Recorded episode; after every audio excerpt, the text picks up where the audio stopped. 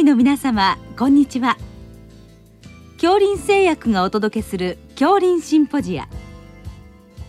毎週この時間は医学のコントラバシーとして一つの疾患に対し専門の先生方からいろいろな視点でご意見をお伺いしております。シリーズ。新型コロナウイルス感染症の最新情報と感染症対策の重要課題。第2部。感染症対策の重要課題の11回目。感染症対策の将来展望と題して。国立国際医療研究センター病院国際感染症センターセンター長大曲則夫さんにお話しいただきます。聞き手は三越厚生事業団顧問中村春夫さんです。なおこの収録は電話収録で行っております。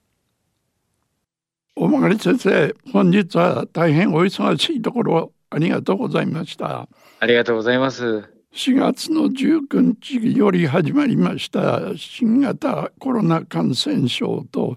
感染症対策についてのシリーズまあ、途中オンライン診療が挟まれましたけれども大変長丁場で6ヶ月以上にわたるものでございます。その間先生がいろいろご企画をいただいたご頂戴ありがとうございました。ありがとうございます。その最後として本日は将来展望で締めくくりたいというふうに思っておりますのでよろしくお願いします。よろしくお願いいたします。でまず対策に移る前に感染症はこれからどうなっていくのか、はい、ご専門の立場からお話しいただけるでしょうか。例えば、はい、マラリアのワクチンも出てきたというふうに聞いておりますので将来どうなっていくのかなという。はいあの、感染症の今後に関しては、はい、正直なところ申しますと、はい、また新たな感染症がどんどん出てくる時代になるんだろうと思っています。ええ。ーはい、そうなんです。で、まあ、やはりその人の活動が非常に多様化して、まあ、例えばそのジャングルの開墾ですとか、そういったのはむしろこれから進んでいくと思うんですね。例えばアフリカですとか、いろんなところで。ですので出会う機会が増えるだろうっていうこととですね、はい、あとはやっぱり、あの、都市化の問題は大きいと思います。あの、人々がどんどん都市に集まってくる分、感染症が広がりやすくなるということですね。あとはですね、気候変動といったその地球全体の環境の変化がですね、うん、やはりその感染症に及ぼす影響がすごく大きいなって最近思います。ああ、そうですか。ええー、例えば、あの、いわゆる温暖化の問題でも蚊が増えたりしてですね、えー、蚊が原因となるような病気、例えばデング熱、はい、こういったものが増えてるんじゃないかってことも言われていますし、うん、あの、またデング熱が都市化が進むとデング熱が流行りやすくなるとかですね、はい、そうやっていろんなことが掛け合わさって、まあ、結果的にですね、感染症がまた出てきやすい、流行りやすいような世の中になるんではないかなと、実は思ってはいるんです。はい。楽観的ではないわけですね。えー、実は、あのー、あまりそう思えないのが、まあ、僕が感染症医だからということもあるのかもしれませんが、はい、ただやっぱりもう我々が普段の市民目線で生活感じていても、環境の変化ですとか、大きく感じるところですし、はい、その影響は感染症に相当大きい影響を与えるんではないかと思っています。なるほど。それは先生、あの、バクテリアなのか、ウイルスなのか、はい、あるいはその他、寄生虫も含めまして、どちらにウエイトが高くなってそうですね。あの、短期的にはやっぱりウイルスの方が出てくる頻度は高いんではなかろうかと思ってはいるんです。ただ、一方でバクテリアはですね、はい、あの、要は、その、抗菌薬、抗生物質、抗微生物薬の効かない、いわゆる耐性菌ですね。はい。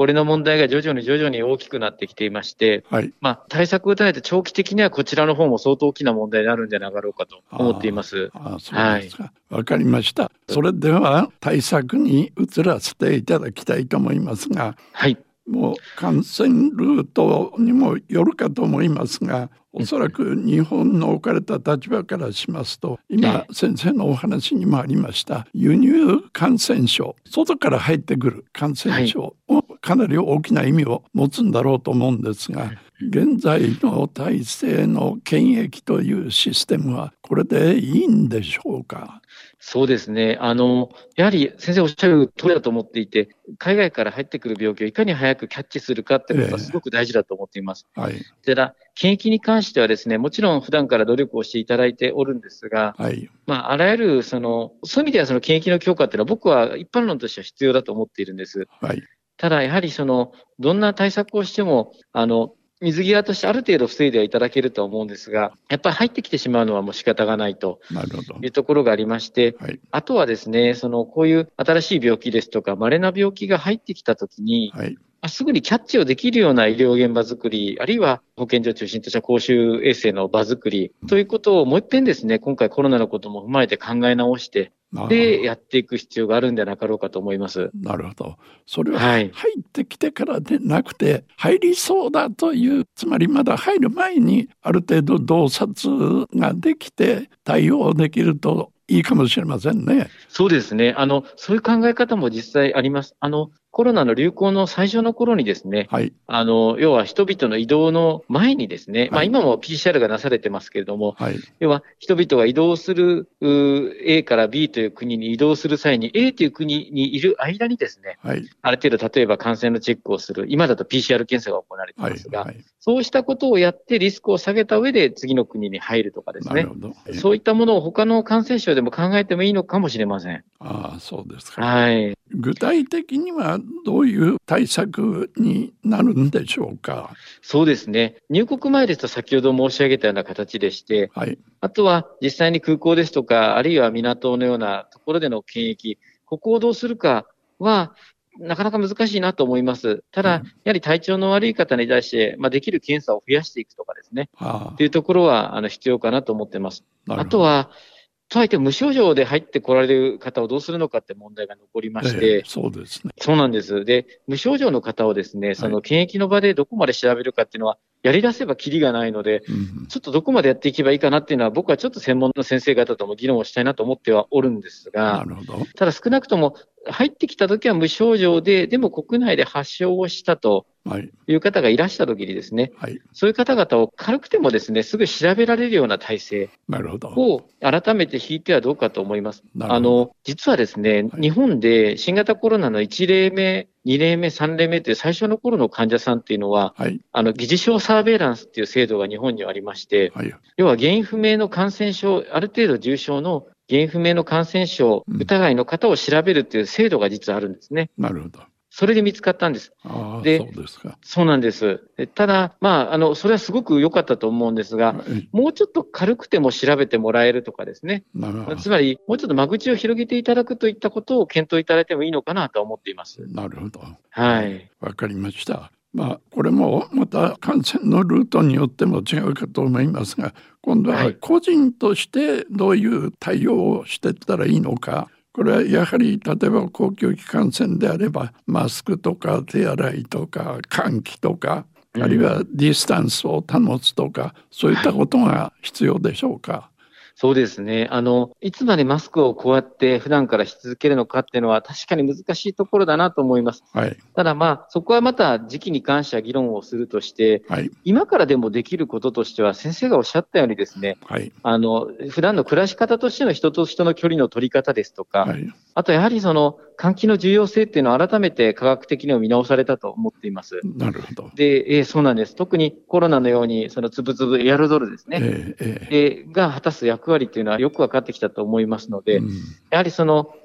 病院だけでなくて、いろんな生活の場でのその換気のあり方ですとか、といったものも、もう全体として社会全体として変えていくと。なるほど。あの、僕もいろんな商品でエアコンですとか換気を機能をしっかり持ったやつが出てきたりとか見てますけども、はい、そういうそのエンジニアリングっていうんでしょうか、はい、都市計画といいますか、都市構造といいますか、建物といいますか、うん。はい、といったところからも感染対策をやっぱりやっていく必要があるんじゃなかろうかなと思います。なるほど。はい。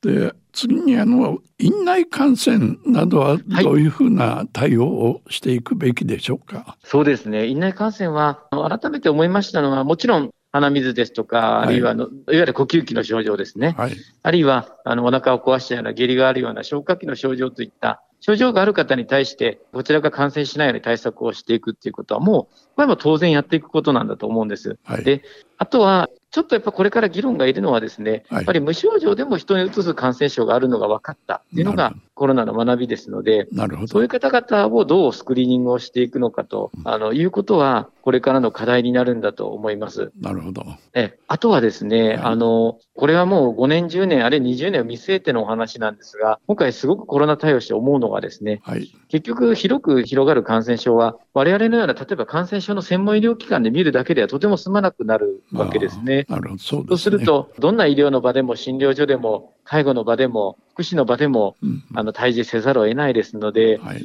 そうした様々な場で、なんて言うんでしょうか、最低限対応できるような感染対策、それは人の技術としてできること、そうですね、啓蒙。啓蒙必要、ね、場合によっては、建物の作りも含めてですね、うん、やっぱ備えていくってことが、やっぱ大事なのかなと思いました。特に日本はもう超高齢社会ですので、はい、あの高齢の方々がやはりそのリスクが高いのはコロナでもよく分かりましたので、うん、そういう方々が安心して生活できるようなですね、はい、そういうその環境づくり、感染症の観点からというものもみんなでやっていく必要があると思っています。なるほど。はい、最後に先生ワクチンやお薬の開発をもうちょっとスピードアップできないかということがありますがこの辺はいかがですか、はい、えもうそれは強く思っています。あのスピードに関してはだいぶ検討していただいていると聞いています。特に規制的な政府の規制ですね、持っている薬の薬事の承認にかかる規制を変えていったりとか、それを国際レベルでやっていったりとかですね、はい、といったことが進んでいるのはすごくいいことだと思いますし、はい、あとはですね、あの、感染症はどちらかというと、今たくさんある病気だけではなくて、ひょっとしたら流行るかもしれない病気に備えるって面があると思うんです。うん、いや、おっしゃる通り。ええー、そうなんです。ただ、それに対してやっぱり研究開発をするですとかですね、はい、いうことにはコストもかかりますし、はい、あの、普通の経済原理ではそういうことを民間の企業の方々が積極的にはされないと思うんですね。なるほど。でもそれでは国として備えられませんので、やはり我々国民がちょっとずつ負担をして、はい、そうした研究開発をしておいてですね、はい、次いつ来るか分かりません、大きなことに薬で備えられるような、そういう仕組みをこの際議論をして作っていただければなと思います。はい、ありがとうございました。はい、ありがとうございます。シリーズ新型コロナウイルス感染症の最新情報と感染症対策の重要課題。第2部感染症対策の重要課題の11回目、感染症対策の将来展望と題して、国立国際医療研究センター病院国際感染症センターセンター長、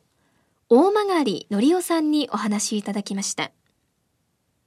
聞き手は、三越厚生事業団顧問中村春夫さんでした。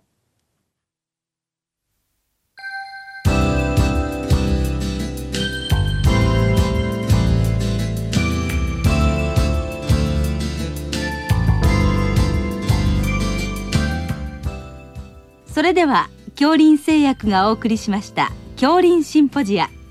来週をどうぞお楽しみに。